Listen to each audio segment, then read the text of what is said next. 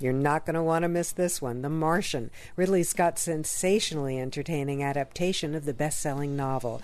With a masterful hand, Scott has delivered a sci fi thriller that genuinely thrills. Matt Damon's perfect as a stranded astronaut left to survive on Mars until those other Earthlings can get him home. We are so on his team and find ourselves rooting not just for hothouse potatoes, but also for a group of brainiacs. Yeah, this is a great, fun, mass appeal movie about smart people. Go figure.